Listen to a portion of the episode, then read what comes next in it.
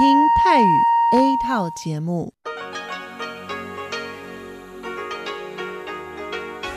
ที่นี่สถานีวิทยุเรดิโอไต้หวันอินเตอร์เนชันแนล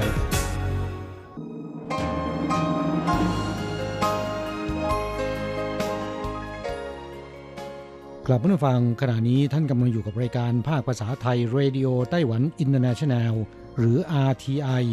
ออกกระจายเสียงจากกรุงเสียงจากกรุงไทเป ไต้หวันสาธารณรัฐจีน เป็นประจำทุกวันนะครับ นอกจากรับฟังทางเครื่องรับวิทยุได้แล้ว ยังสามารถรับฟังรายการผ่านระบบผ่านระบบออนไลน์ได้ที่ thai.rti.org.tw หรือที่ RTI Fanpage นะครับ ขอเชิญติดตามรับฟังรายการของเราได้ ตั้งแต่บัดนี้เป็นต้นไป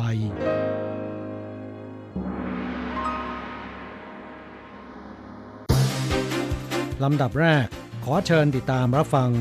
ข่าวประจำวัน สวัสดีค่ะท่านผู้ฟังที่เคารพ ช่วงของข่าวจากรายการ Radio Taiwan International ประจำวันอังคารที่ 19 พฤษภาคม ปีพุทธศักราช 2563 สำหรับข่าวไต้หวัน มีดิฉันอัญชันทรงพุทธเป็นผู้รายงานค่ะ หัวข้อข่าวมีดังนี้ ประธานาธิบดีชาอิงหวนตรวจเยี่ยมศูนย์บัญชาการควบคุมโรค พร้อมเชิญทีมเจ้าหน้าที่ร่วมพิธีสาบานตน เข้ารับตำแหน่งประธานาธิบดีในวันพรุ่งนี้ไต้หวันเจ๋งไร้ผู้ติดเชื้อรายใหม่เป็นวันที่ 12 แล้ว และปลอดการติดเชื้อในประเทศเป็นวันที่ 37 การรถไฟไต้หวันและรถไฟความเร็วสูงเล็งคลายล็อก อนุญาตให้ผู้โดยสารทานอาหารได้ ตั้งแต่วันที่ 1 มิถุนายนนี้เป็นต้นไป โควิด -19 ทำคนไต้หวันต้องหยุดงานโดยไม่มีค่าจ้างกว่า 20,000 คน สูงสุดตั้งแต่เดือนพฤศจิกายน ปี 2552 เป็นต้นมากรมอุตุนิยมวิทยาเตือน 15 เมืองระวังฝนตกหนัก ตั้งแต่วันนี้เป็นต้นไปพฤหัสบดีถึงวันเสาร์กระหน่ำรุนแรง เตรียมป้องกันน้ำท่วมสำนักงานอาหารและยาไต้หวันเตือนขายน้ำนมแม่ออนไลน์ ปรับสูงสุด3แสนเหรียญไต้หวัน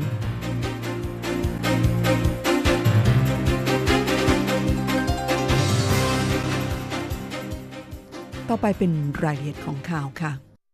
เช้าวันที่ 19 พฤษภาคมนี้ ประธานาธิบดีจ้าอิงเหวิน ผู้นำไต้หวันสาธารณจีน ได้เดินทางไปตรวจเยี่ยม ศูนย์บัญชาการควบคุมโรค เพื่อเป็นการสร้างขวัญและกำลังใจให้แก่ทีมเจ้าหน้าที่ในศูนย์ดังกล่าว และยังได้เชิญ ทีมงานเข้าร่วมพิธีสาบานตน เข้ารับตำแหน่งประธานาธิบดีในวันที่ 20 พฤษภาคมนี้ด้วย นายเฉินสือจงผู้อำนวยการศูนย์บัญชาการควบคุมโรคเปิดเผยว่า เนื่องจากที่นั่งในพิธีสาบานตนมีจำนวนจำกัด ดังนั้นเจ้าหน้าที่ของศูนย์บัญชาการควบคุมโรค ที่ได้รับเชิญให้เข้าร่วมพิธีสาบานตน จึงมีเพียง 22 คนเท่านั้น นอกจากนี้ประธานาธิบดีชาอิงวนยังได้นำบะหมี่กึ่งสำเร็จรูปยี่ห้อ ไถหนานห่าวเมียน หรือบะหมี่ดีไถหนาน ของฝากขึ้นชื่อจากนครไถหนาน ที่ได้รับมอบจากนายหวงเวยเจอ ผู้ว่าการนครไถหนาน มาแจกให้แก่เจ้าหน้าที่ในศูนย์บัญชาการควบคุมโรคทุกคนด้วยเข้าต่อไปไต้หวันเจ๋งไร้ผู้ติดเชื้อรายใหม่เป็นวันที่ 12 ติดต่อกัน และปลอดการติดเชื้อในประเทศเป็นวันที่ 37 สถานการณ์การระบาดของโรคติดเชื้อไวรัสโคโรนา 2019 หรือโควิด -19 ในไต้หวันนั้นคลี่คลายลงเป็นลำดับค่ะลำดับค่ะ โดยวันที่ 19 พฤษภาคมนี้ ไต้หวันไม่พบผู้ติดเชื้อรายใหม่ ติดต่อกันเป็นวันที่ 12 และไม่พบการติดเชื้อในประเทศเป็นวันที่ 37ทำให้ยอดผู้ป่วยสะสมยังคงที่คือ 440 ราย เสียชีวิต 7 ราย หายเป็นปกติแล้ว 401 ราย ด้านเทศบาลกรุงไทเปประกาศผ่อนคลาย การบังคับใช้มาตรการป้องกันโรคระบาดขั้นตอนที่ 1 ตั้งแต่วันที่ 18 พฤษภาคมนี้เป็นต้นมา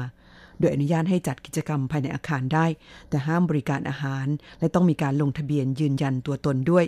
อีกทางอนุญาตให้ทางอนุญาตให้เข้าได้ไม่เกิน 50 คน และตั้งแต่วันที่ 25 พฤษภาคมนี้เป็นต้นไป จึงจะอนุญาตให้เพิ่มเป็นไม่เกิน 100 คน ซึ่งก็รวมถึงสวนสนุกในร่มสำหรับเด็ก ก็ได้รับอนุญาตให้เปิดบริการอีกครั้ง นอกจากนี้มหาวิทยาลัยในไต้หวันก็มีกำหนดเปิดให้บุคคลภายนอกเข้าได้ ตั้งแต่วันที่ 6 กรกฎาคมนี้ ส่วนโรงเรียนประถมศึกษาและมัธยมศึกษานั้น จะเปิดให้บุคคลภายนอกเข้าได้ ในวันที่ 15 กรกฎาคม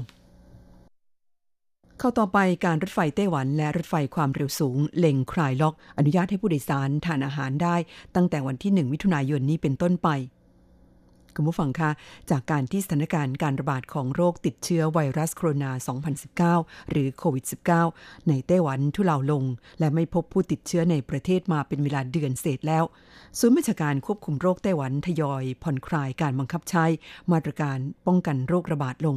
ขณะที่กระทรวงคมนาคมได้ขานรับด้วยการเตรียมปลดล็อกมาตรการต่างๆ ที่ใช้กับระบบขนส่งมวลชน โดยขั้นแรกจะยกเลิกคำสั่งห้าม รับประทานอาหารบนรถไฟ และรถไฟความเร็วสูง ตั้งแต่วันที่ 1 มิถุนายนนี้เป็นต้นไป และจะอนุญาตให้เปิดขายตั๋วยืนสำหรับการรถไฟ และตั๋วไม่ระบุที่นั่งสำหรับรถไฟความเร็วสูง ตั้งแต่วันที่ 24 มิถุนายนนี้ ก่อนจะถึงช่วงหยุดยาวเทศกาลไหว้บ้าจางปีนี้ นายหวังกัวฉายรัฐมนตรีช่วยว่าการกระทรวงคมนาคม ไต้หวันสาธารณจีนแถลงว่า ในช่วงนี้เราจะค่อยๆยย้อนกลับสู่สภาวะปกติ โดยทยอยผ่อนคลายการบังคับใช้มาตรการป้องกันโรคต่างๆ อาทิการสวมหน้ากากอนามัย วัดอุณหภูมิร่างกาย ร่างกาย การรถไฟห้ามจำหน่ายตั๋วยืน และรถไฟความเร็วสูง ห้ามจำหน่ายตั๋วไม่ระบุที่นั่ง ซึ่งเริ่มบังคับใช้มาตั้งแต่วันที่ 1 เมษายนเป็นต้นมา ตามด้วยการห้ามรับประทานอาหารและเครื่องดื่มบนรถไฟและรถไฟความเร็วสูง ตั้งแต่วันที่ 4 เมษายน ซึ่งการผ่อนคลายมาตรการต่างๆ นั้น จะต้องสอดรับกับนโยบายของศูนย์บัญชาการควบคุมโรค ด้านนายหลินเจียหลงรัฐมนตรีว่าการกระทรวงคมนาคมเผยว่า ก่อนเทศกาลไหว้บ้าจาง ซึ่งปีนี้ตรงกับวันที่กับวันที่ 25 มิถุนายน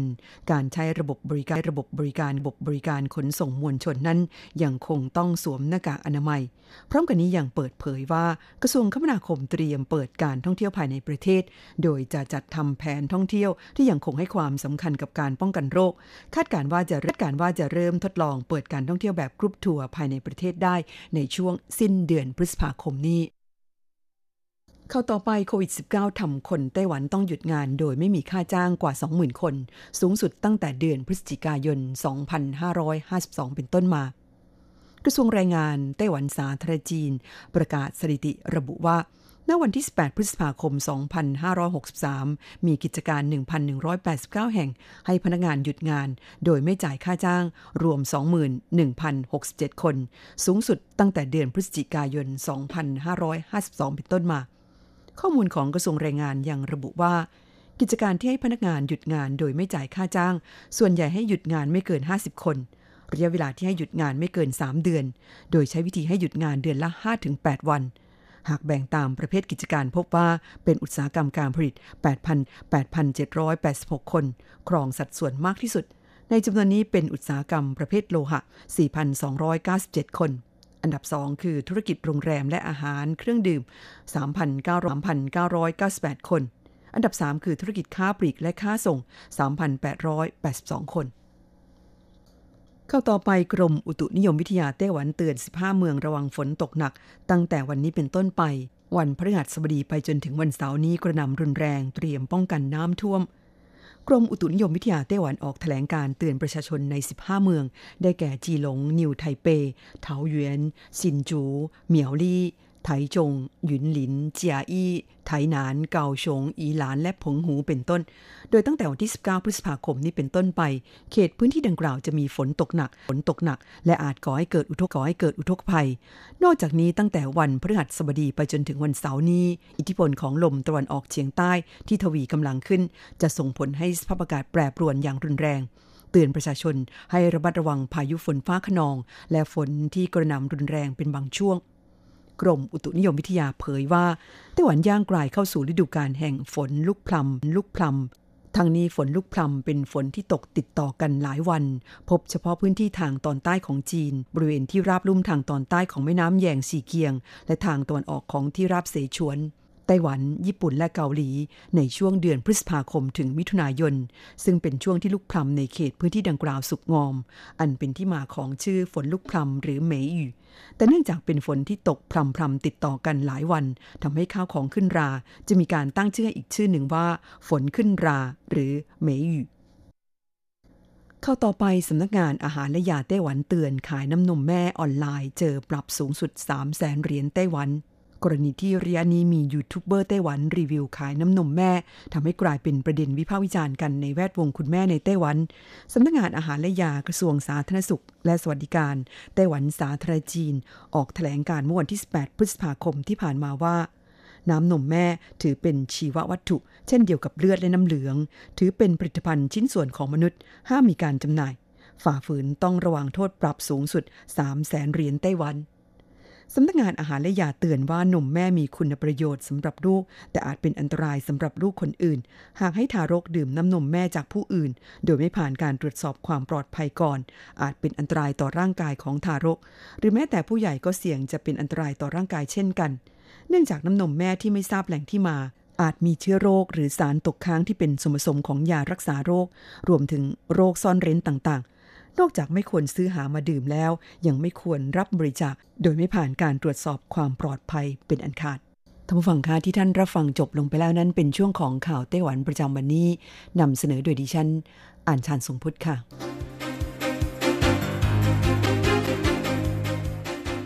ต่อไปขอเชิญฟังข่าวต่างประเทศและข่าวจากเมืองไทยค่ะ สวัสดีครับคุณผู้ฟังที่รักและเคารพทุกท่านครับสำหรับในช่วงของข่าวต่างประเทศและข่าวจากเมืองไทยในวันนี้นะครับ ก็มีผมกฤษณัยแสประพาสเป็นผู้รายงานครับ เรามาเริ่มต้นกันที่ข่าวคราวเกี่ยวกับประธานาธิบดีโดนัลด์ทรัมป์แห่งสหรัฐนะครับ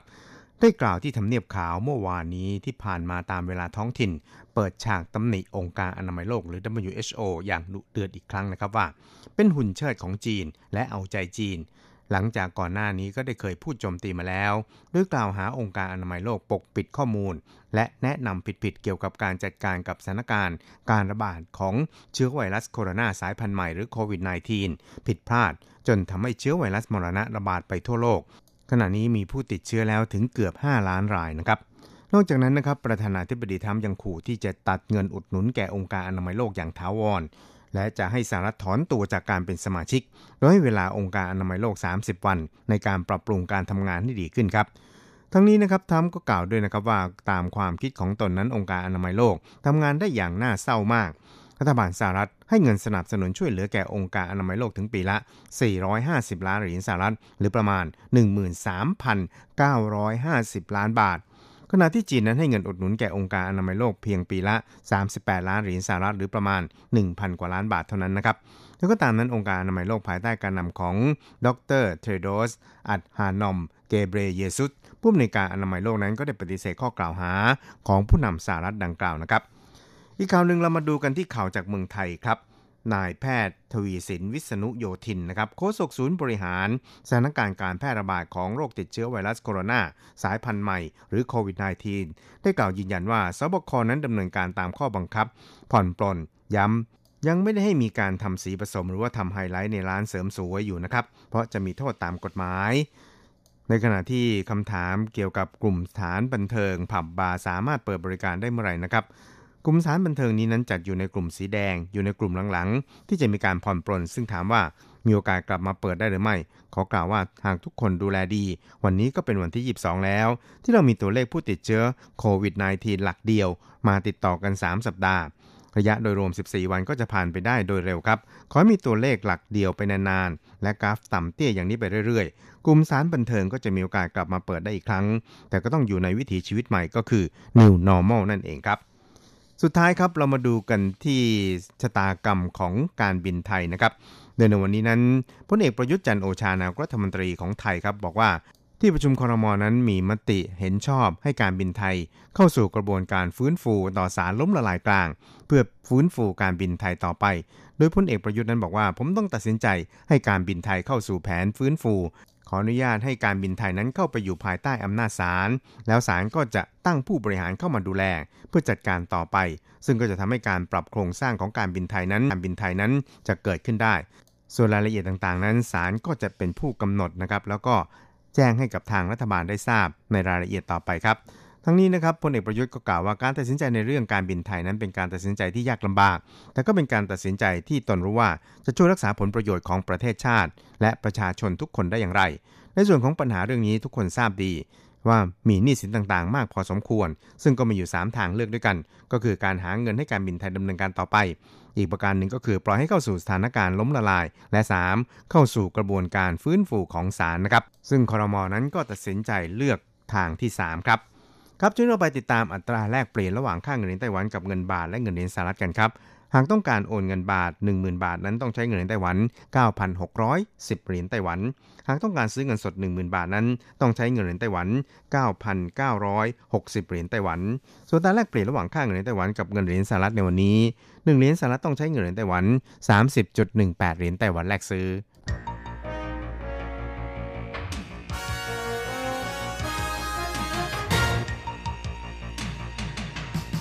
วิทยาการที่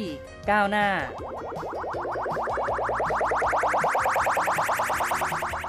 ชีวิตความเป็นอยู่ที่ทันสมัย อะไรที่ใหม่ ๆ ล้ำยุค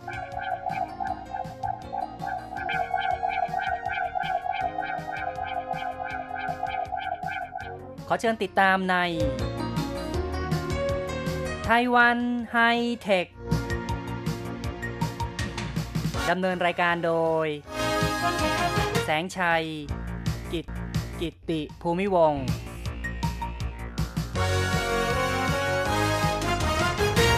คุณผู้ฟังที่รักครับ พบกันอีกแล้วในไต้หวันไฮเทค ในครั้งนี้เราจะคุยกันถึงเรื่องของบริษัทสตาร์ทอัพในไต้หวันประดิษฐ์เครื่องฟังการหายใจ ที่มีปัญญาประดิษฐ์หรือว่า AI แล้วก็สามารถที่จะลดความเสี่ยงในการติดเชื้อ โรคโควิด -19 ได้ ในสัปดาห์ที่ผ่านมาวันที่ 14 พฤษภาคม สำนักงานบริหารสวนวิทยาศาสตร์ซินจู ได้ถแถลงข่าว เกี่ยวกับความสำเร็จทางด้านเทคโนโลยีของไต้หวัน แล้วก็ได้เชิญบริษัท Heroic Faith นำเสนอผลความสำเร็จการวิจัยพัฒนาอุปกรณ์การแพทย์ เป็นประโยชน์ในเรื่องของการป้องกันความเสี่ยง ป้องกันการติดเชื้อโควิด -19 ได้ ไล่เอี้ยนจินผู้ในการฝ่ายการทดลองทางคลินิกของบริษัท h e l o i c Face ก็บอกว่า เครื่องฟังการหายใจแบบดั้งเดิม ก็สามารถใช้ได้กับผู้ป่วย ทีละคน ทีละครั้ง โดยแพทย์จะเป็นผู้ฟังเสียง แล้วก็วินิจฉัยตามความเห็นของแพทย์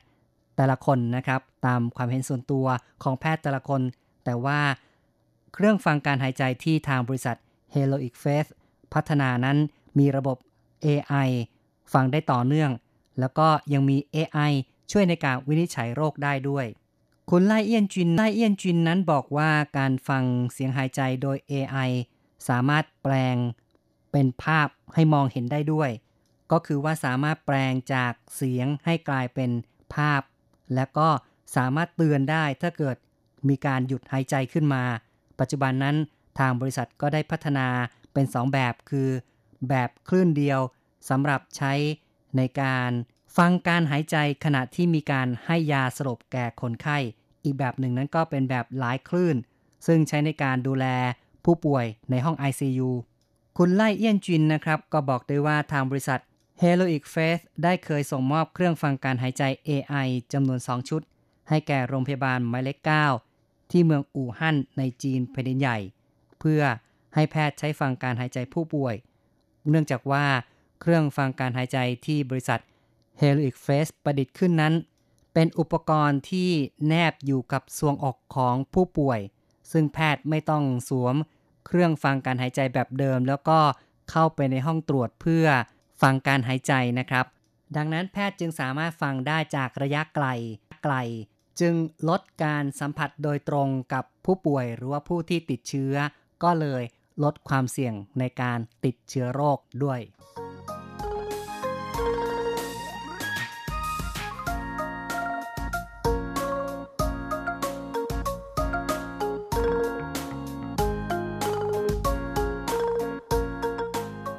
คุณผู้ฟังครับก็ต้องบอกว่าเป็นความสำเร็จที่น่าตื่นเต้นที่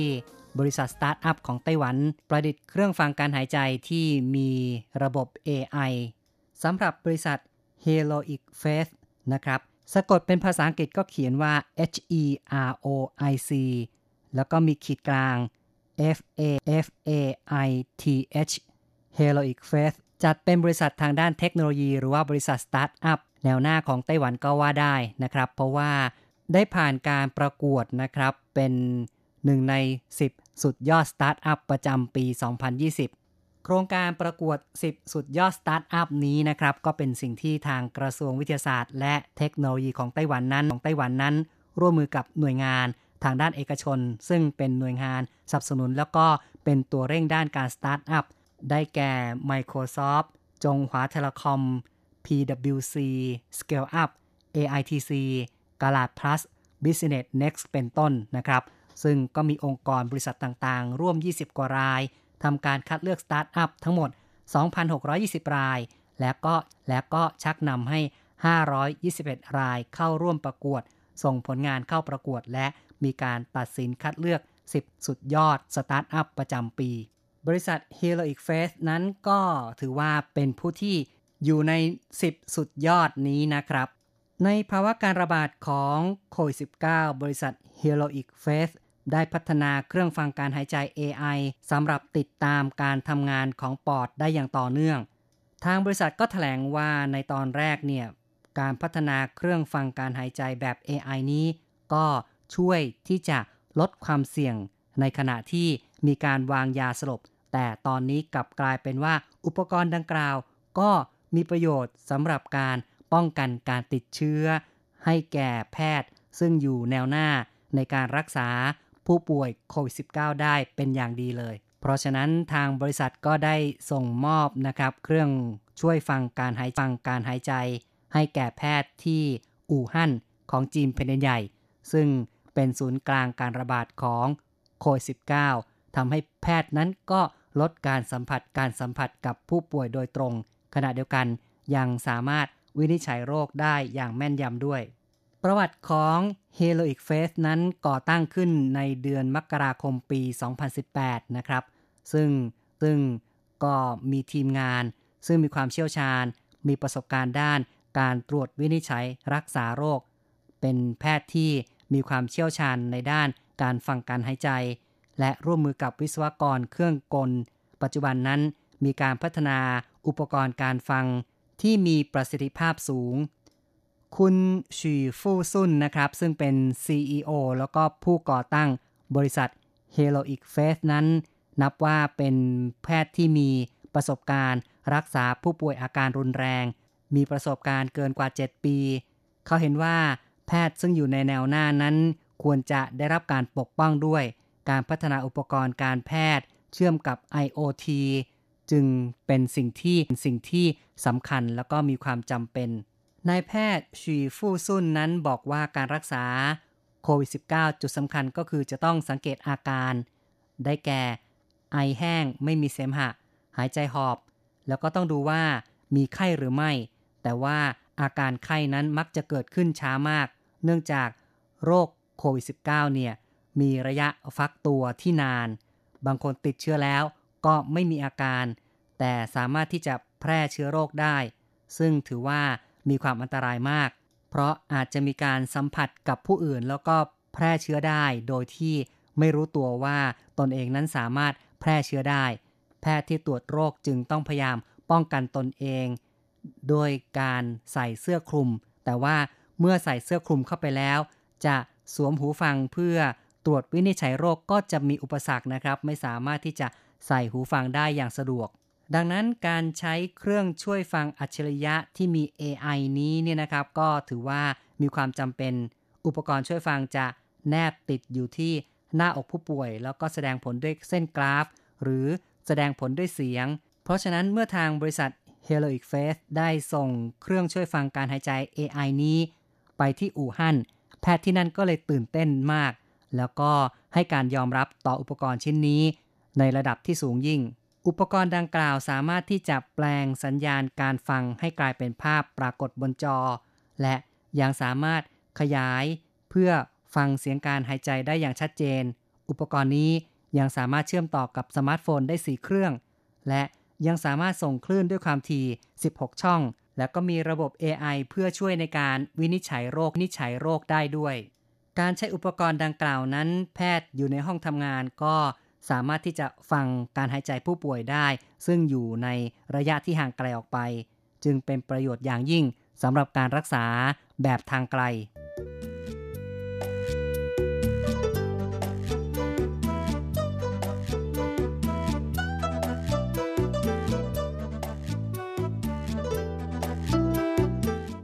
ในการประดิษฐ์เครื่องช่วยฟังการหายช่วยฟังการหายใจนั้น ในตอนแรกนะครับ ทางบริษัท Heroic Face ก็บอกว่า ไม่ได้คิดว่าจะประดิษฐ์สำหรับการให้แพทย์นำไปใช้เพื่อการตรวจวินิจฉัยผู้ป่วยโควิด -19 แต่ว่าแรงบันดาลใจของการประดิษฐ์เครื่องฟังการหายใจในตอนแรกนั้น ต้องการที่จะใช้ในเรื่องของการฟังการหายใจของผู้ป่วยที่ถูกดมยาสลบ ทั้งนี้ทั้งนั้นการดมยาสลบนั้นเป็นวิธีทำให้ผู้ป่วยหมดสติไม่รู้สึกตัว ไม่รู้สึกเจ็บตลอดการผ่าตัด ซึ่งผู้ป่วยจะหลับด้วยฤทธิ์ยาสลบที่ให้ทางหลอดเลือดดำ บางครั้งอาจให้ยาสลบโดยการสูดดมผ่านหน้ากากร่วมกับออกซิเจน และจะมีการใช้ท่อสอดไว้ในลำคอเพื่อช่วยในด้านการหายใจ ให้ยาหย่อนกล้ามเนื้อเพียงพอที่จะทำให้การผ่าตัดเป็นไปอย่างราบรื่น แต่ว่าในปัจจุบันนี่นะครับ การให้ยาสลบแบบไม่สอดท่อช่วยหายใจ เป็นสิ่งที่ได้รับความนิยมมากขึ้น เพราะว่าทำให้ผู้ป่วยรู้สึกสบายตัวกว่า ในทั่วโลกก็มีความนิยมมากกว่า ซึ่งการทำให้สลบนั้นมีความจำเป็นทั้งในส่วนของการสอดท่อเพื่อรักษาทวารหนัก การรักษา ทันตกรรม หูคอจมูก สัญญกรรมความงามเป็นต้น อย่างไรก็ตามในการให้ยาสลบนั้นจะต้องมีคนคอยตรวจดู มีระบบที่คอยติดตาม เพื่อสัญญาแพทย์จะได้ทำการผ่าตัดได้อย่างวางใจ แต่ว่าการให้ยาสลบนั้น จะทำให้การหายใจอ่อนลงอ่อนลง และมีสารคัดหลั่งออกมามากขึ้น มีโอกาสที่จะเกิดการหายใจติดขัดตลอดเวลา และส่วนใหญ่โอกาสอย่างนี้ก็จะเกิดขึ้นเชื่อเกิดขึ้นฉับพลัน ฉับพลันแล้วก็แล้วก็อันตรายมาก การทำสัญญกรรมหรือว่าการผ่าตัดโดยมีการให้ยาสลบนั้นต้องมีอุปกรณ์ที่แม่นยำ คอยตรวจผู้ป่วย สมาคมทางวิชาการ การวางยาสลบในอเมริกา พบว่า 62%ของความเสี่ยง สามารถลดได้ด้วยการควบคุมที่ดี ควบคุมที่ดี มีการเขียนเป็นไกด์ไลน์นะครับสำหรับการรักษาพยาบาลหรือว่าการผ่าตัดเอาไว้ด้วย ซึ่งการรักษาการรักษาทางคลินิกในปัจจุบันนั้น ก็จะต้องมีระบบติดตามต่างๆ เป็นจำนวนมาก อย่างเช่น มีระบบติดตามกราฟหัวใจ ติดตามระดับออกซิเจนในเลือด ระบบความดันเลือด แต่ว่ายังไม่มีการติดตามการหายใจนะครับ คือยังไม่มีเครื่องฟังการหายใจที่สามารถติดตามการหายใจได้ตลอดเวลา ดังนั้นหากเกิดภาวะที่ผู้ป่วยหยุดหายใจระหว่างการผ่าตัด ซึ่งจะต้องใช้เวลาอย่างน้อยหนึ่งนาที จึงจะมีผลนะครับข้อมูลสะท้อนออกมาที่ ดัชนีออกซิเจนในเลือด แต่ว่าในช่วงหนึ่งนาทีนี้ก็ถือว่าเป็นอันตรายอย่างยิ่งต่อผู้ป่วย การพัฒนาเครื่องฟังการหายใจของบริษัท h e l i c Face จึงนับว่ามีประโยชน์อย่างยิ่ง เพราะว่าเป็นอุปกรณ์ที่ใช้ตรวจการหายใจของปอดได้โดยตรง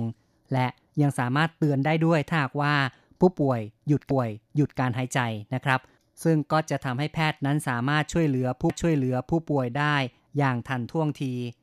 เพราะฉะนั้นก็ต้องบอกว่าการพัฒนาเครื่องช่วยฟังการหายใจของ h e l o i c Face นั้น ในตอนแรกก็คือ ใช้สำหรับช่วยติดตามการหายใจของผู้ป่วยในกรณีมีการวางยาสลบนะครับ แล้วก็ใช้ฟังการหายใจของผู้ป่วยที่อยู่ในห้อง ICU ผู้ป่วยที่มีอาการหนักซึ่งต้องพยายามติดตามอย่างใกล้ชิด ทางบริษัท h e l o i c Face ก็บอกว่าการพัฒนาอุปกรณ์ เครื่องฟังการหายใจเนี่ยเรียกว่าไม่มีการเปลี่ยนแปลงในช่วง 200 ปีที่ผ่านมา ทางบริษัทเห็นว่าสิ่งนี้เป็นสิ่งที่ล้าหลังมากจึงได้มุ่งที่จะพัฒนาเครื่องฟังการหายใจแบบใหม่ที่มีความทันสมัยมากขึ้น และก็ถือว่าประสบกับสิ่งท้าทายไม่น้อยเลย การที่จะเอาอุปกรณ์ไปติดที่ทรวงอก แล้วก็สามารถฟังการหายใจได้อย่างชัดเจนนั้น ต้องขจัดสิ่งรบกวนนะครับ โดยเฉพาะอย่างยิ่งก็คือการรบกวนจากการทำงานของหัวใจ การเต้นของหัวใจนั้นจะมีเสียงจะมีเสียงดังกว่าการหายใจของปอดถึง 500 เท่า แล้วก็ยังมีสภาพแวดล้อมหลายๆอย่างรอบข้างที่จะกระทบกระทบต่อการฟังการหายใจของปอด ทางบริษัทก็ไม่ย่อท้อสามารถที่จะ ประดิษฐ์เครื่องฟังการหายใจรุ่นแรกนะครับ มีน้ำหนัก 300 กรัม และต่อมาก็ได้พัฒนามากขึ้นจนเหลือ 18 กรัม ปัจจุบันก็พัฒนาไปอีกเหลือแค่ 7 กรัมนะครับ ก็นับว่ามีความสำเร็จเพิ่มขึ้นเรื่อยๆ ปัจจุบันนั้นสามารถติดตามการหายใจของปอดได้ถึง 0.01 วินาทีนะครับ ก็ถือว่ามีความละเอียดมากขึ้นเรื่อยๆ และแพทย์ก็ให้การยอมรับสูงถึง 90%ทีเดียว คุณผู้ฟังครับ การพูดคุยในรายการไต้หวันไฮเทคในครั้งนี้ เห็นทีต้องเห็นทีต้องขอยุติลงกรอย่าลืมกลับมาพบกันใหม่ในครั้งต่อไป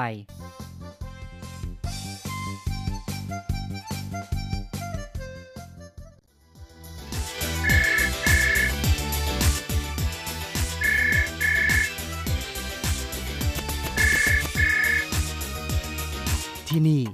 มีเรื่องราวมากมาย ที่นี่ มีสิ่งที่น่าสนใจ เราเชื่อว่าที่นี่ มีสิ่งที่คุณอยากรู้ อยากเห็นเห็น อยากสัมผัส ที่นี่ไต้ไต้หวัน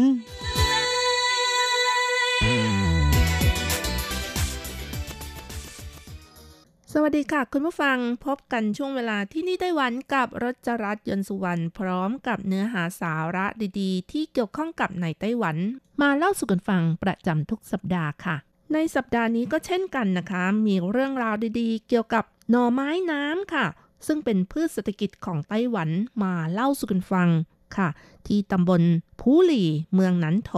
ซึ่งตั้งอยู่ทางภาคกลางของไต้หวันนะคะ มีสภาพภูมิอากาศที่ดีตลอดทั้ง 4 ฤดู อีกทั้งมีน้ำที่ใสสะอาดค่ะทำให้ที่นี่เป็นแหล่งปลูกผักผลไม้ที่อร่อยนะคะ โดยเฉพาะอย่างยิ่งในเขตอีซินเซอร์ของตำบลผูหลีนะคะ ช่วงหลายปีมานี้เกษตรกรหันมาให้ความสนใจเกี่ยวกับการปลูกผลผลิตทางการเกษตรที่ปลอดสาร กับการอนุรักษ์สิ่งแวดล้อมไปพร้อมๆกันค่ะ โดยเฉพาะอย่างยิ่ง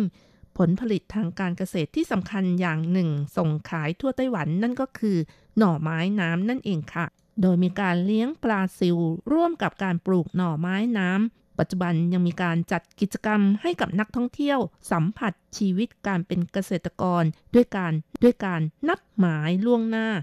ซึ่งกิจกรรมนี้นะคะสามารถสร้างความผ่อนสร้างความผ่อนคลาย แล้วก็เรียนรู้เกษตรยุคใหม่ไปด้วยค่ะ หากใครก็ตามเดินทางไปถึงเขตอีซินเซอร์ ของตำบลผูหลี่เมืองหนันโถ ก็จะเห็นทุ่งสีเขียวขจีของต้นหน่อไม้น้ำห้อมล้อมด้วยภูเขาค่ะ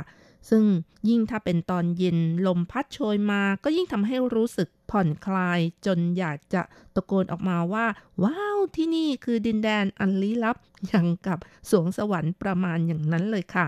และตั้งแต่ปี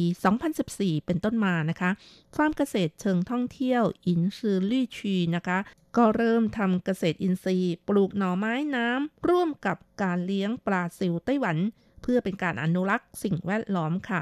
เป็นเครื่องบ่งชี้ว่าผลผลิตที่ได้นั้นปลอดสารพิษ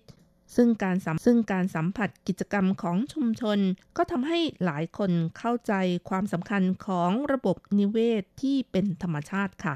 เมื่อนักท่องเที่ยวนะคะ สวมชุดกันน้ำที่คล้ายกับชุดกบ สวมหมวก สวมปลอกแขน เหยียบย่ำลงไปแปลงหน่อไม้น้ำก็จะเห็นต้นหน่อไม้น้ำที่เรียงกันเป็นแถวนะคะ คล้ายกับอุโมงค์สีเขียวค่ะทำให้รู้สึกทึ่งนะคะคะส่วนหน่อไม้น้ำที่เก็บได้สดๆ มีความหวานกรอบอร่อย หากนำไปปรุงอาหารก็จะได้อาหารเลิศรสอีกด้วยค่ะ นอกจากนี้นะคะ ตำบลผูหลี่ของเมืองหนันโถของไต้หวันก็มีชื่อเสียงในเรื่องของน้ำสะอาด น้ำที่นำมาดื่ม กิน หรือว่าใช้ในครัวเรือนหรือว่าใช้ในการเกษตรนะคะล้วนลำเลียงมาจากแหล่งเก็บกักน้ำหนันฮงจุ้นค่ะ เนื่องจากที่นี่น้ำสะอาดจึงมีบริษัทผลิตน้ำหลายเจ้านะคะ ที่มีชื่อเสียงมาตั้งโรงงานอยู่งานอยู่แถวนี้ไม่น้อยค่ะ และประชาชนที่อาศัยอยู่ที่นี่นะคะ ก็จะรู้คุณค่าของแหล่งน้ำที่สะอาดนำน้ำสะอาดทำเกษตรอินทรีย์ ไม่ว่าจะเป็นผักผลไม้ หรือการพัฒนาแปรรูปเป็นผลิตภัณฑ์ออร์แกนิก ซึ่งผลิตภัณฑ์ดัง ๆ ของที่นี่ก็ได้แก่ กาแฟ การเพาะต้นกล้า กล้วยหอม เห็ดหอม บวบ ดอกกุหลาบ มะเขือเทศ ถั่วหวานเป็นต้นค่ะ และเนื่องจากสิ่งแวดล้อมเหมาะต่อการเพาะปลูกนะคะทำให้ที่นี่จะมีผีเสื้ออาศัยอยู่เป็นจำนวนมาก จากสถิติมีผีเสื้อมากถึง 54 ชนิดค่ะ จึงทำให้ที่นี่นะคะ มีการพัฒนาเป็นบ้านพักตากอากาศ เหมาะสำหรับการท่องเที่ยวเชิงเกษตรนะคะ ค่ะ เมื่อกี้นะคะก็ได้พูดถึงปลาซิวไต้หวันและหน่อไม้น้ำ เพราะฉะนั้นในรายการวันนี้ก็อยากจะก็อยากจะนำเรื่องราวทั้งสองอย่างมาเจาะลึกเล่าสู่กันฟังค่ะ โดยเริ่มโดยเริ่มกันที่เรื่องของปลาซิวไต้หวันกันก่อนไต้หวันกันก่อน ปลาซิวไต้หวันก็มีชื่อภาษาจีนว่าไต้หวันไปหยีนะคะ เป็นปลาน้ำจืดในจืดในวงปลาตะเพียนที่พบเห็นในไต้หวันโดยเฉพาะค่ะ ก็คือที่ประเทศอื่น หรือว่าที่อื่นก็ไม่ค่อยจะมีนะคะ เป็นปลาที่เจริญเติบโตในแหล่งน้ำที่สะอาดเท่านั้น เพราะฉะนั้นชาวบ้านในชุมชนเขตอีซินเซอร์ของตำบลผูหลี ก็จะใส่ใจกับการเพาะเลี้ยงปลาซิลนี้ค่ะ เพราะว่าปลาซิลมีชีวิตอยู่ได้ในน้ำสะอาด ก็แสดงว่าชาวบ้านก็ได้ดื่มน้ำสะอาดด้วยค่ะ ชาวบ้านในชุมชนก็จะอยู่รอดปลอดภัยจากสารพิษ และมีสุขภาพแข็งแรง ซึ่งในความเป็นจริงแล้ว ปลาซิลก็เป็นปลาที่ตายง่ายค่ะ ถ้าน้ำไม่สะอาด คุณผู้ฟังคงเคยได้ยินสำนวนไทยที่ว่า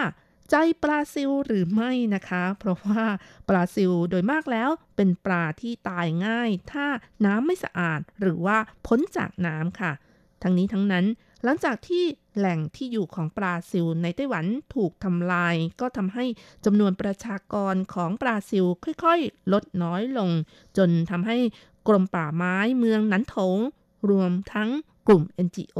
นักวิชาการและองค์กรอื่นองค์กรอื่น ๆ รวมทั้งหมด 17 หน่วยงานด้วยกันนะคะ ก็รวมด้วยช่วยกันจัดตั้งกลุ่มอนุรักษ์ปลาซิลไต้หวันขึ้นค่ะ คาดว่า จะมีการวางแผนให้รางวัล อนุรักษ์คล้ายๆ กับแมวดาวสำหรับกลุ่มเกษตรกรหรือว่าชุมชนที่เข้าร่วมโครงการนี้นะคะ ขณะนี้ก็มีเกษตรกรหน่อไม้น้ำจำนวนไม่น้อยค่ะ หยุดการใช้ยาฆ่ามาแมลงไปแล้ว และไม่ใช้ปุ๋ยเคมีอีกด้วยค่ะ ทั้งนี้แหล่งที่อยู่ของปลาซิล ซึ่งก็คือแม่น้ำลำธารในเขตไถจง และหนันโถนั้นมีทั้งหมด 5 สายด้วยกันนะคะ ได้รับผลกระทบจากมลภาวะทางการเกษตร โดยในจำนวนนี้ก็มี 3 สายอยู่ในตำบลพูลี เขตอีซินเซอร์ นั่นเองค่ะ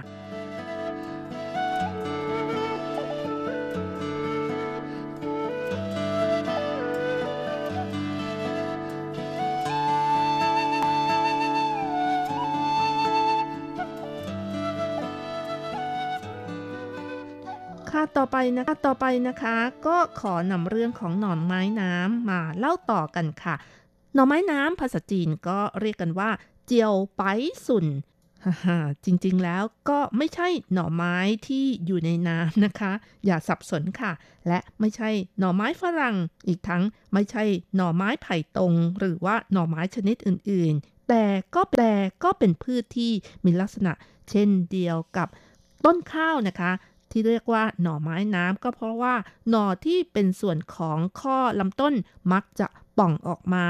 ถ้าแกะเอาส่วนเปลือกหุ้มสักสองสามชั้นออกมาก็จะเห็นเนื้อในนั้นเป็นสีขาวค่ะ คนไต้หวันจะเรียกหน่อไม้ว่าไม่เรินถุยก็แปลว่าน่องคนงามค่ะ คงเป็นเพราะว่าหลังว่าหลังจากที่ เปลือกนอกของหน่อไม้น้ำแล้วก็จะเห็นเป็นน่องสีขาวๆ เพราะฉะนั้นเปรียบเสมือนกับน่องของผู้หญิงที่สวยๆ นั่นเองค่ะ เองค่ะ หน่อไม้น้ำนั้นจัดเป็นพันไม้น้ำและเป็นผักชนิดหนึ่งนะคะลำต้นคล้ายกับต้นข้าวทั่วไป แต่ว่ามีขนาดใหญ่กว่าต้นข้าวและสูงกว่าด้วยค่ะโคนต้นพองออกคล้ายกับหัวตะไคร้ลำต้นสูงประมาณ 1.5 ถึง 2 เมตรนะคะ ลำต้นมีลักษณะกลมเป็นข้อปล้อง นิยมเก็บโคนต้นมาประกอบอาหารค่ะ มีเนื้อสีขาวหรือถ้าแก่ลงก็จะมีสีประสีดำกระจายอยู่ที่เนื้อของหน่อไม้น้ำนะคะ เพราะฉะนั้นเวลาเลือกซื้อให้เลือกซื้อที่ไม่มีประสีดำจะสดกว่าค่ะ เมื่อรับประทานสดหรือประกอบอาหารก็จะมีความกรอบ มีรสหวาน จะนำมาลวกจิ้มน้ำพริกบาร์บีคิวปิ้งย่าง หรือว่าผัด ต้มก็ได้นะคะ ล้วนแต่เป็นที่ชื่นชอบของผู้บริโภคค่ะหน่อไม้น้ำหน่อไม้น้ำก็เป็นพืชเศรษฐกิจที่สร้างรายได้ดีให้กับเกษตรกรของไต้หวันค่ะ บางคนบอกว่าปลูกหน่อไม้น้ำนั้นมีรายได้ดีกว่าปลูกข้าวซะอีกนะคะ มีขายตามท้องตลาดช่างหนึ่งหกขีดนะคะ ประมาณร้อยกว่าเหรียญไต้หวัน หรือว่าตกประมาณต้นหนึ่งสิบเหรียญไต้หวันรจรัตก็ชอบทานค่ะเเอามาผัดหมี่ก็ได้นะคะ หั่นเป็นชิ้นๆค่ะ หรือว่าหรือว่านำมานำมาลวกจิ้มน้ำพริกก็อร่อยไม่แพ้กันนะคะ หากใครก็ตามนะคะ นั่งรถไปเที่ยวทะเลสาบสุริยันจันทรา เวลาลงจากทางด่วนหมายเลขหกเลี้ยวเข้าเส้นทางของทะเลสาบสุริยันจันทราทรา ทั้งสองข้างทาง ก็จะเห็นทุ่งคล้ายๆกับทุ่งข้าว แต่จริงๆแล้วก็ไม่ใช่ต้นข้าวนะคะ เป็นต้นหน่อไม้น้ำค่ะ ที่นี่จะปลูกหน่อไม้น้ำเป็นเชิงพาณิชย์ ปริมาณการปลูกเกิน 90%ของประเทศค่ะ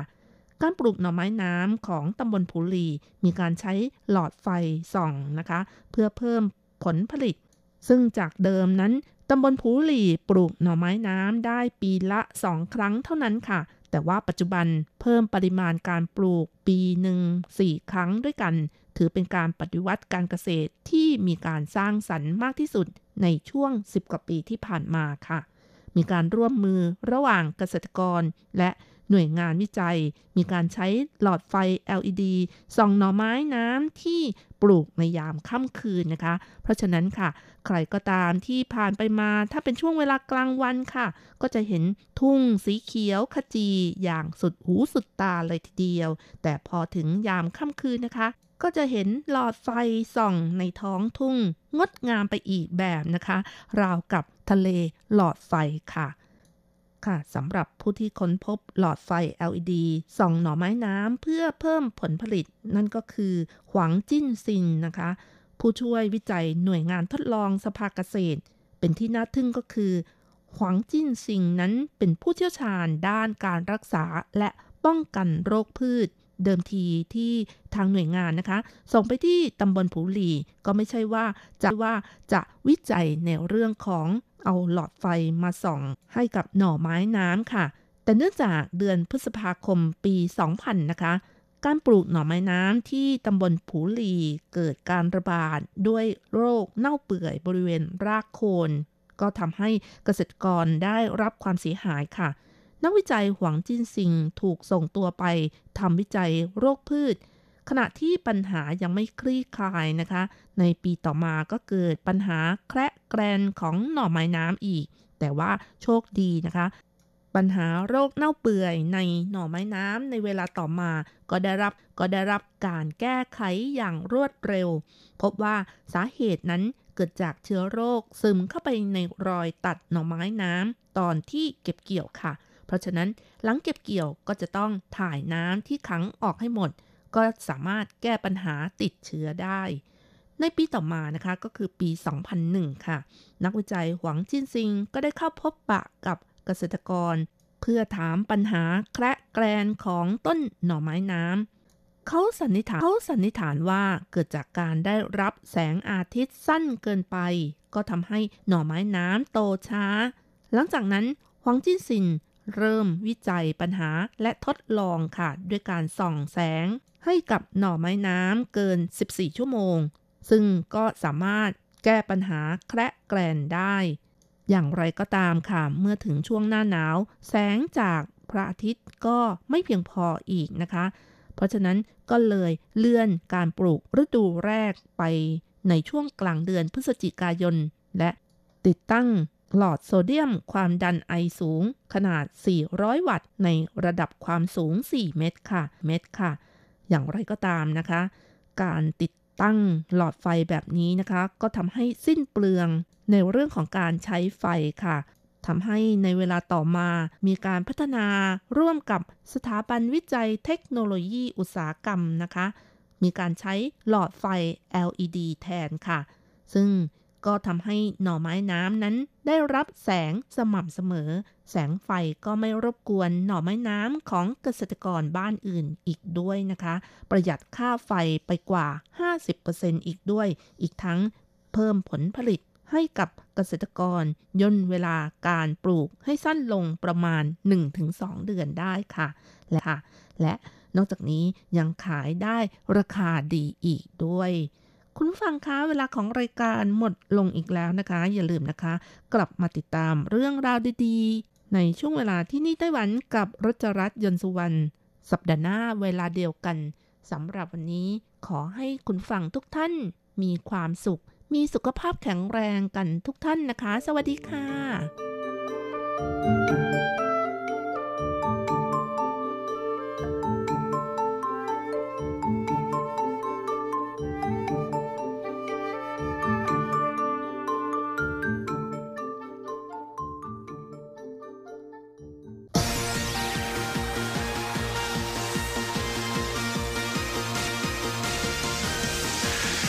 เรื่องที่เป็นข่าว ทุกเรื่องที่เป็นกระแสในสังคมไต้หวัน เราจะจับมาเล่าให้คุณฟังทุกสัปดาห์ที่ RTI ผ่านมุมมองของคนรุ่นใหม่ กับรายการมิติใหม่ไต้หวัน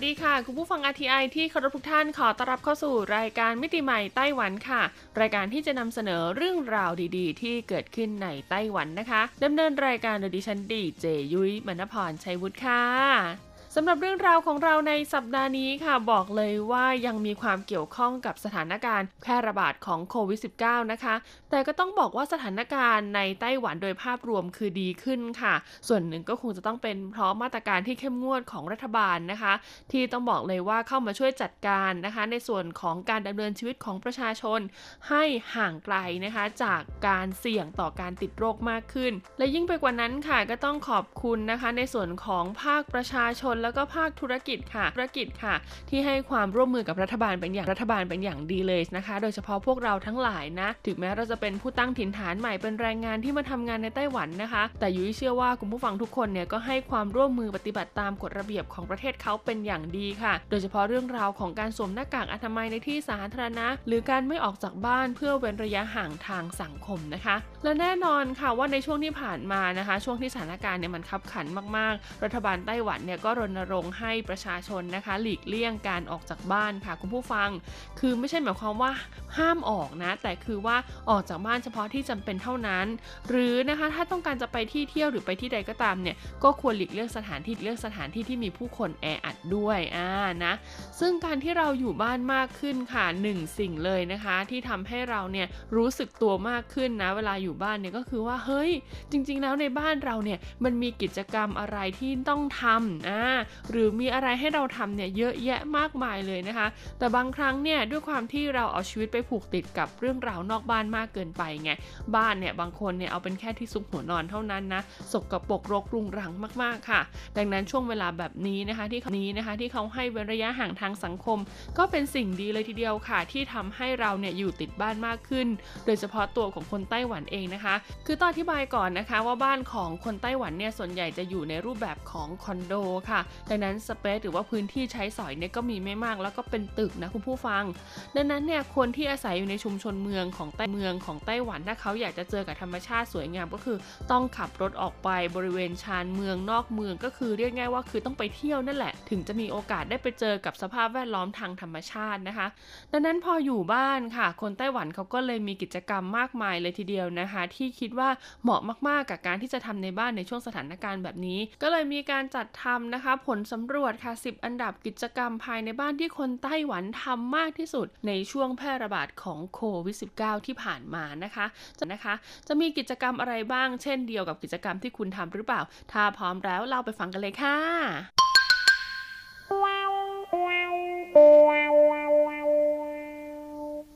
เรามาเริ่มจากอันดับท้ายๆกันก่อนเลยค่ะ คุณผู้ฟังซึ่งก็คืออันดับที่ 10 นะคะ เป็นกิจกรรมที่มีชื่อว่า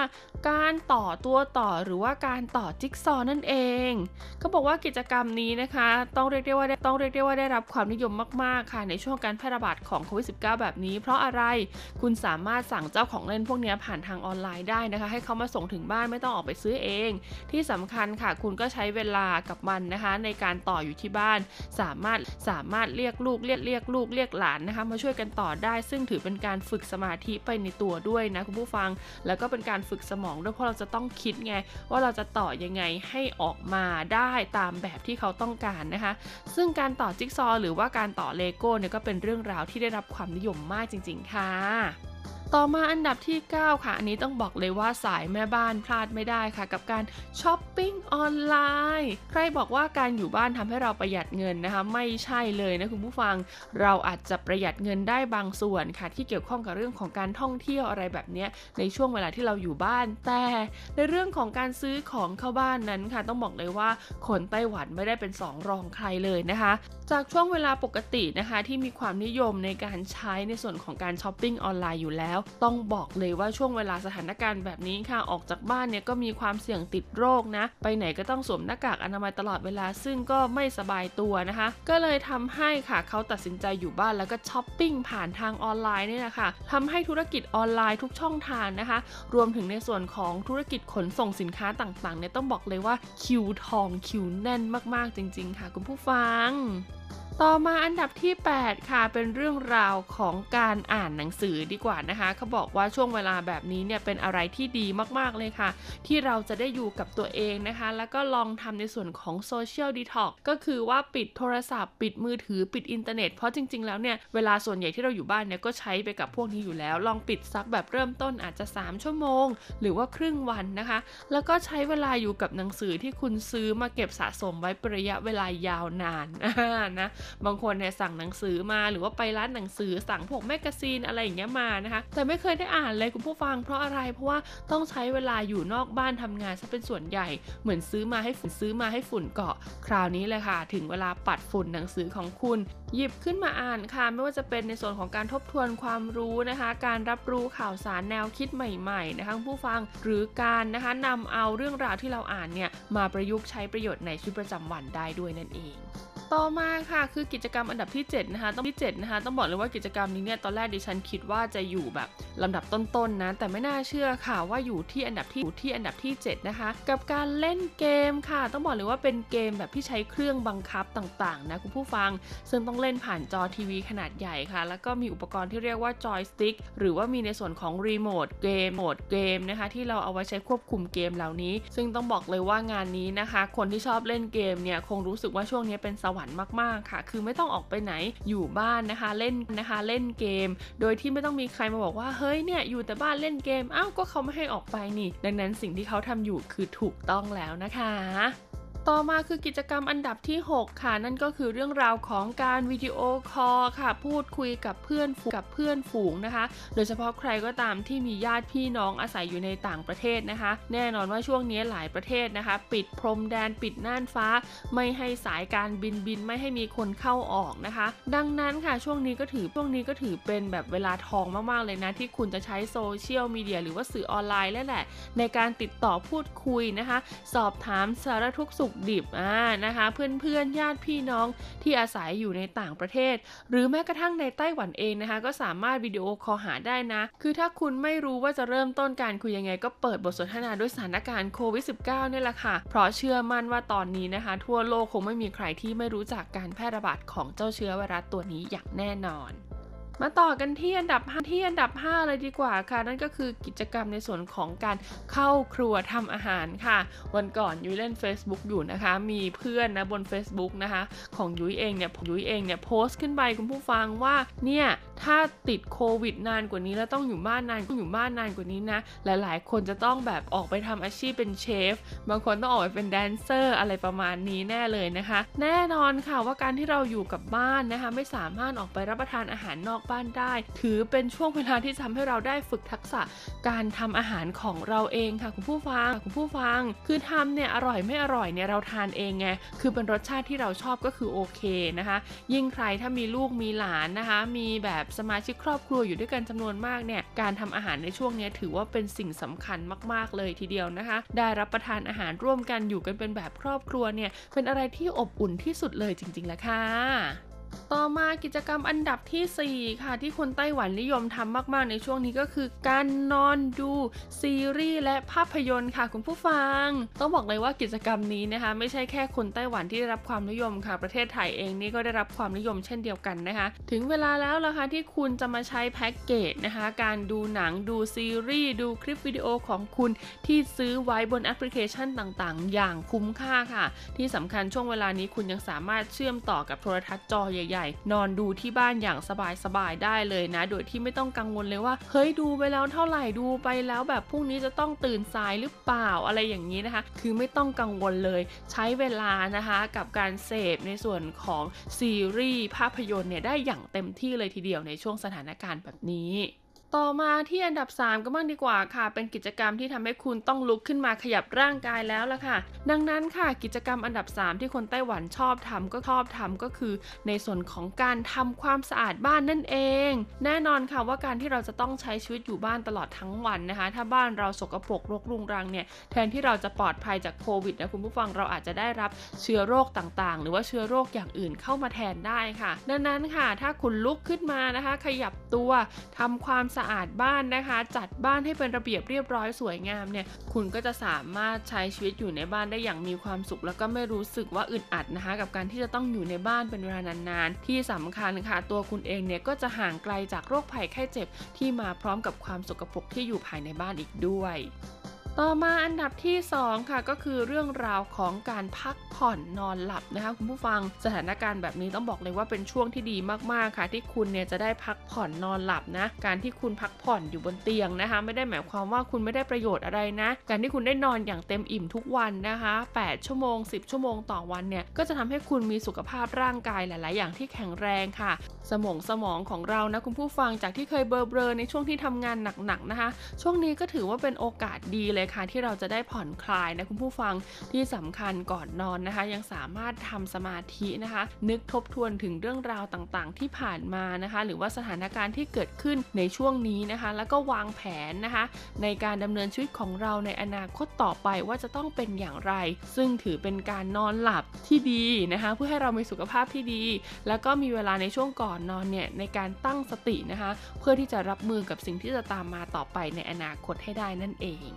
และสุดท้ายค่ะอันดับหนึ่งเลยนะคะ ก็เป็นเรื่องราวที่เรียกได้ว่าเกี่ยวข้องกับสายสุขภาพโดยตรงค่ะ นั่นก็คือการออกกำลังกายค่ะ คุณผู้ฟัง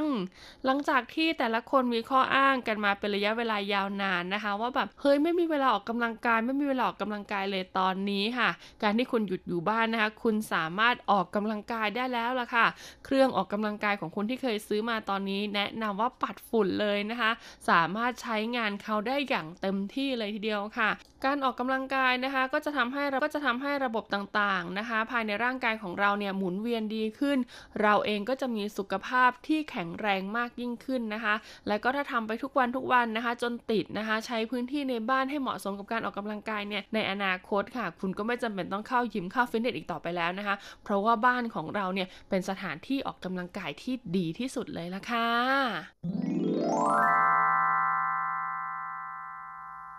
เป็นนี่กันบ้างคะกับ 10 อันดับกิจกรรมที่คนไต้หวันชอบทำมากที่สุดนะคะ ในช่วงของการที่ต้องหยุดอยู่บ้านหรือว่าแบบบางคนอาจจะต้องเป็น work from home ทำงานอยู่ที่บ้านนะคะ บางคนอาจจะต้องแบบสลับวันทำงาน วันทำงานอยู่บ้านมากกว่าออกจากมากกว่าออกจากบ้านน้อยลงนะคะ กิจกรรมเหล่านี้ค่ะแน่นอนว่าถ้าเราทำนะคะอย่างเหมาะสมนะคุณผู้ฟังแล้วก็จัดแจงเวลาให้ถูกเนี่ย หนึ่งวันที่เราอยู่ในบ้านนะคะ บอกเลยว่าเวลาเนี่ยจะผ่านไปรวดเร็วมากๆค่ะ รับรองว่าไม่ได้เบื่ออย่างแน่นอนนะคุณผู้ฟังเร็วกว่าช่วงเวลาทำงานอย่างแน่นอน ให้คิดถึงว่าตอนที่เรามีงานหนักทำงานหนักๆมากๆเนี่ยมากๆเนี่ยเราอยากอยู่บ้านขนาดไหน เพราะเหตุผลอะไรนะคะ ตอนนี้โอกาสทองของเราแล้วในการที่จะได้อยู่บ้านพักผ่อนนะคะ และก็ใช้โอกาสนี้แหละค่ะทำกิจกรรมดีๆ ในบ้านร่วมกับสมาชิกในครอบครัวนะคุณผู้ฟังรับรองว่าบ้านของคุณเนี่ยจะต้องน่าอยู่ขึ้นอย่างแน่นอน คุณผู้ฟังคุณผู้ฟังท่านใดนะคะถ้ามีไอเดียกิจกรรมอื่น ๆ ที่นอกเหนือจากนี้นะคะในการอยู่บ้านเนี่ยก็ส่งกันเข้ามาแชร์กันเข้ามาได้เลยเข้ามาได้เลยนะคะ ทั้งทางเว็บไซต์นะคะที่ th.rti.org.tw ค่ะ หรือว่าจะเป็นที่ Facebook ก็ได้นะคะ www.facebook.com/rti-fanpage หรือว่าจะส่งอีเมลค่ะมาถึงรายการมิติใหม่ไต้หวันนะคะดีเจยุ้ยมณพรนะคะที่ไทยนะคะ at rti.org.tw ได้หมดเลยนะคะสำหรับวันนี้ลาไปก่อนสวัสดีค่ะ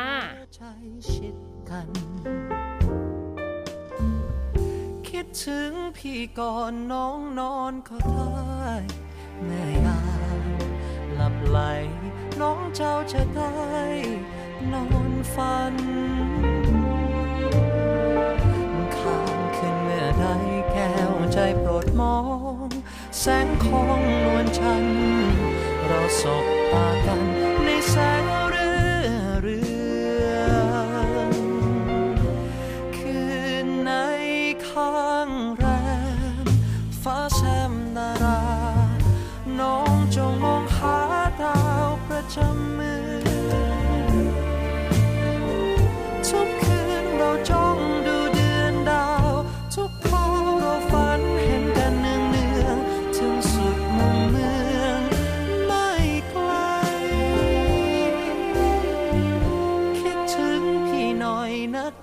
ใจเจ้า